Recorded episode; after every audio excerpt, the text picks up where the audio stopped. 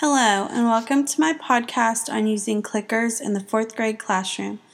My name is Tara Batto, and I want to give you the highlights on how I use clickers in my fourth grade math classroom. Clickers, also known as student response systems, are a technology used to promote active learning.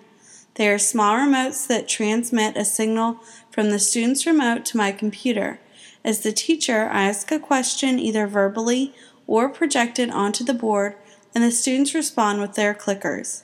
The primary function of the clickers in my classroom is to assess student learning at the end of each class period. At the beginning of the year, I assigned each student a number that correlates to a response system remote so that I know the answer each student gives. Our last activity of each day is for the student to answer an exit ticket type question electronically. Once they answer it, the student turns it in and lines up to switch classes.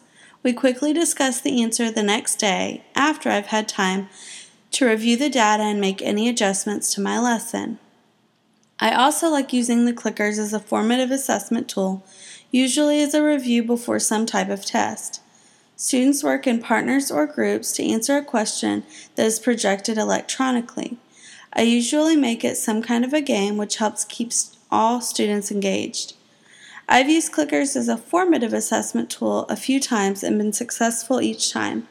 I project a series of questions and set a timer of five minutes for each one. I decided on five minutes because it is about how many minutes a student has for each question on the Math STAR test. The students work individually at their desk to solve the problem, then select the appropriate answer choice with the clicker. I can see when each student responds, so if they finish before the five minutes is up, we move on.